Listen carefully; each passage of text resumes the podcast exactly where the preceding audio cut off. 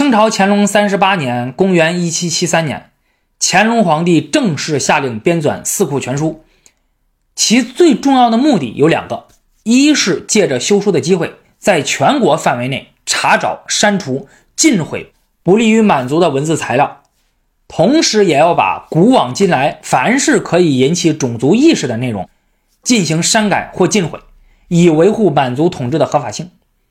二是借此宣扬正统的学术文化与风俗人心，为天下臣民的思想行为树立规矩，查禁与儒家的纲常伦教不符的内容，以实现思想控制。编纂《四库全书》那需要有大量的书籍，当时皇家藏书还不够全，于是之前乾隆就已经下令了，要求地方官员从民间征集书籍，以充实内府藏书。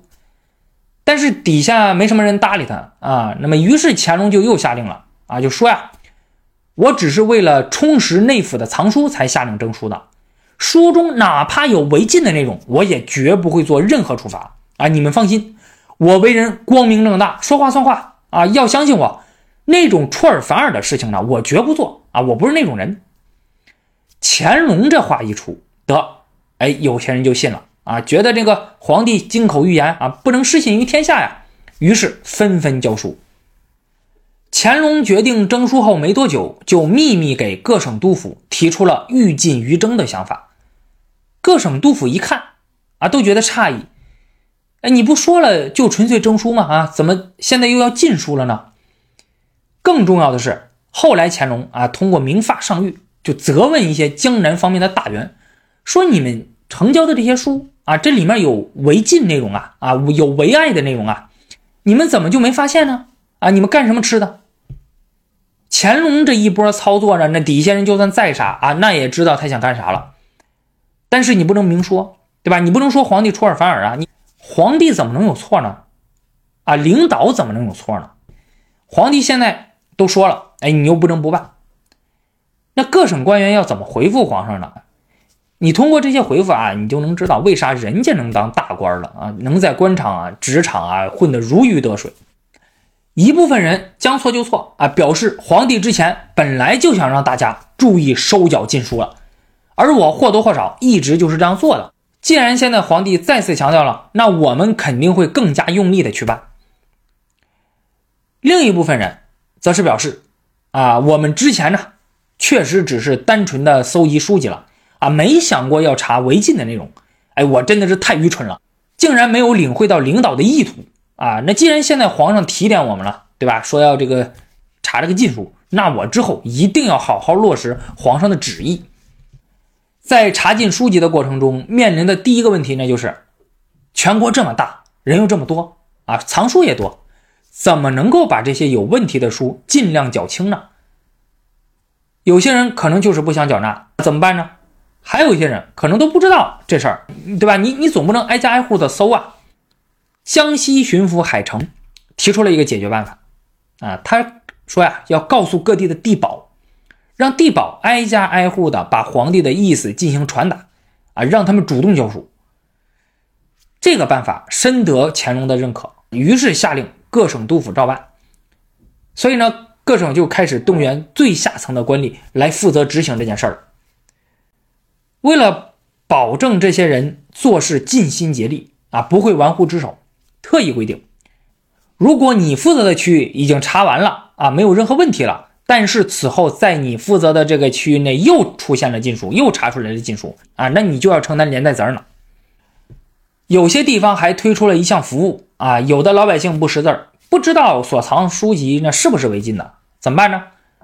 不用担心，官府会专门派人帮你查看的。啊，就特别贴心。除此之外，朝廷还要求读书人把家里的藏书列个名单啊，写好了报备官府，以便朝廷审查，就不用你自己看家里的书是不是违禁的了啊，你你你都写上，我们来看，这一点就抓住重点了。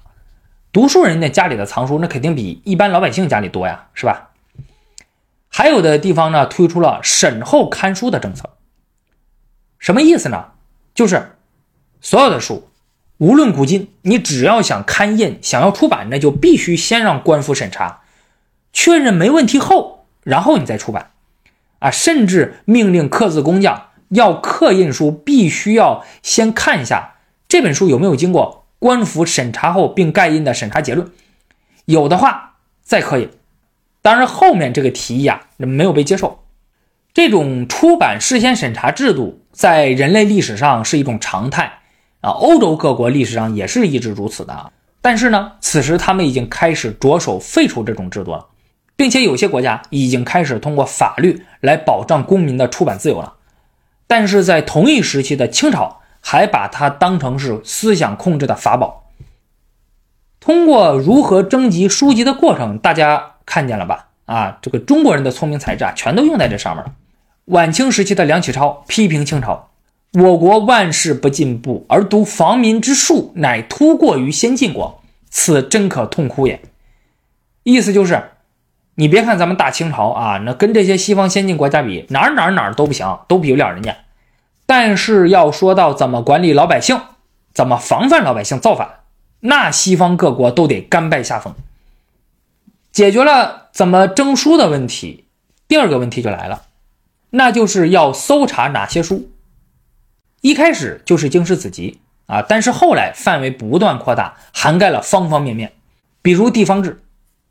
因为有些官员发现，有些地方的地方志啊，它这里面啊可能写了禁书的作者，还有它的一些内容啊，所以要审查，把这部分内容全部删掉。还要查存在空格的书啊，这是因为有些人写书，他会涉及到敏感的人、事儿，还有字词等，对吧？他不敢直接写啊，只能用空格来代替。这本来是不得已而为之的办法，但是乾隆觉得，你这里空格了。你这不摆明了就是在告诉读者，这里是违禁字词吗？那读者不就都能自行脑补上了吗？啊，对吧？太危险了，也不行，这种书也要上交。还有要查印书的版片啊，就雕版印刷嘛，你你要有那个版片的。因为朝廷发现有些书商啊，知道官府要收缴禁书了，所以他们特意留下版片，方便他们不断的印禁书，然后来出售给官方啊，以此来赚钱。除了书。艺术类的东西，那也没有被放过呀。比如戏曲的剧本，那么因为有些剧本涉及到了明末清初的历史，还有字画，有没有不当题材，有没有不良的影射啊？有没有在暗示什么呢？都得查查看看。甚至后来要查乐谱啊，那真的是越来越离谱了，竟然要看其中的弹奏的这个指法有没有错误。还有族谱也是，对吧？族谱查什么呢？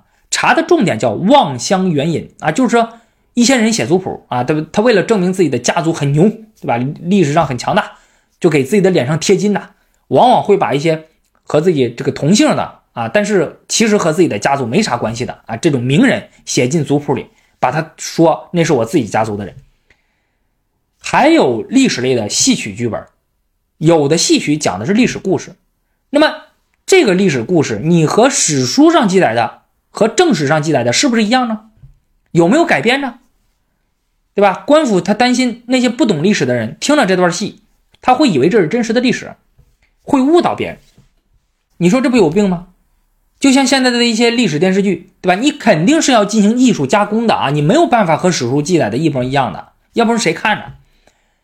后面这几个案例啊，它已经和思想有没有问题，是不是敏感不相关了。而是更进一步，官府要审查知识本身正确与否了。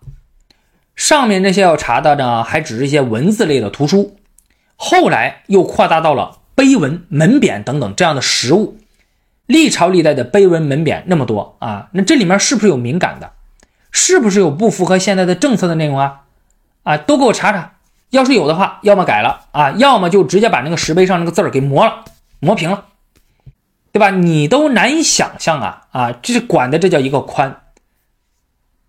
那么第三个问题就是，书中的哪些内容会被禁，会被删改？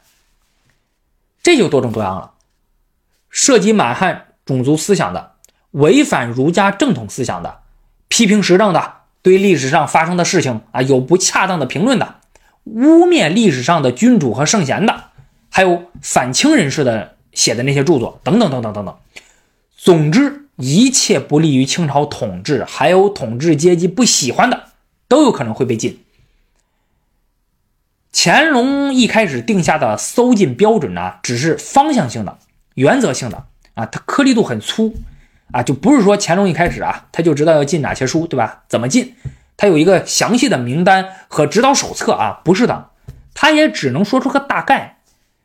那么这种情况下是不好执行的啊，可执行度很差。但是你不用担心啊，皇帝既然都发话了，对吧？那他手底下那些大臣们，那就要发挥自己的聪明才智了。他们在乾隆定下的原则的基础之上，揣摩上意，然后从实际的查缴工作之中逐步积累经验，最后形成了详尽的搜禁标准。有学者研究就认为，在乾隆朝搜缴书籍的运动中，因为各地江臣及士大夫邀功避祸心态。使得禁书运动一步一步深入扩大，禁制尺度一次比一次严。官吏及士大夫们为了表现忠诚、表现业绩，乃推波助澜，将禁区越画越广，将查缉工作越做越细，量刑的建议愈来愈重，以表示他们的忠诚与办差之仔细。所以，许多新的禁制措施都是官员先提及，乾隆才跟进的。除了禁毁图书这种强制手段外，乾隆还下令编写了《四库全书总目提要》，对所收录的书籍进行评价，向全社会传递了朝廷的价值观。啊，朝廷提倡什么，反对什么，喜欢什么，不喜欢什么，对吧？你去看，一目了然。人性呢，它总是趋利避害的。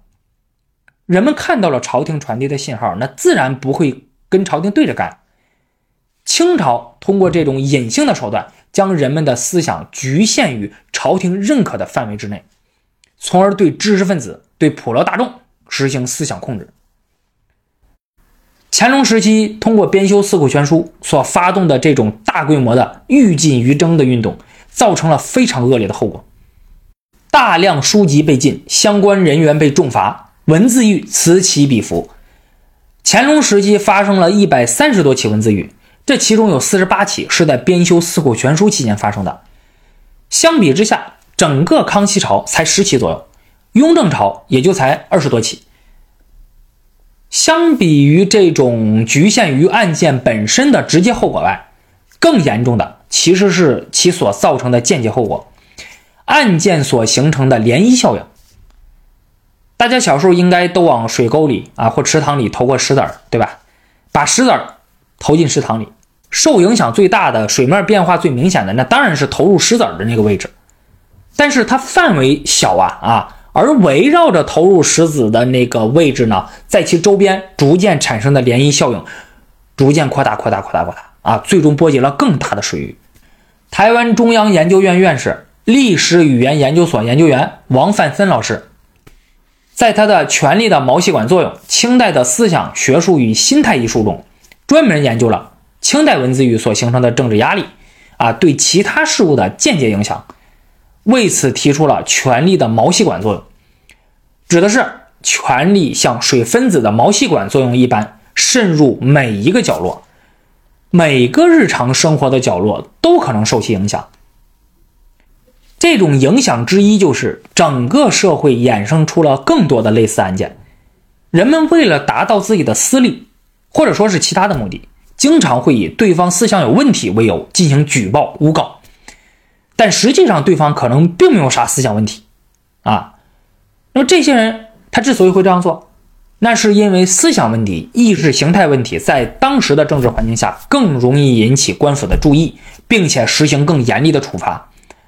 啊，虽然法律说了啊，诬告反作，但是实际的情况呢，反作的例子几乎没有，大部分人就是一告就成功。啊，然后就会伴随着杀头、发配边疆、连坐等等等严厉的处罚。这当然也就进一步刺激了别有用心之人啊，用这种理由进行举报，成为了打击对手的绝好借口。比如安徽太平县的一个普通百姓啊，叫焦禄。他因奸情呢被发现而被逐出宗族，心生不满，于是他就捏造了揭帖啊，揭帖呢就是在公众场合张贴的这个启事啊、公告啊，他在上面写上了清朝大部人，说是焦氏宗族写的啊，以陷害族里的其他人。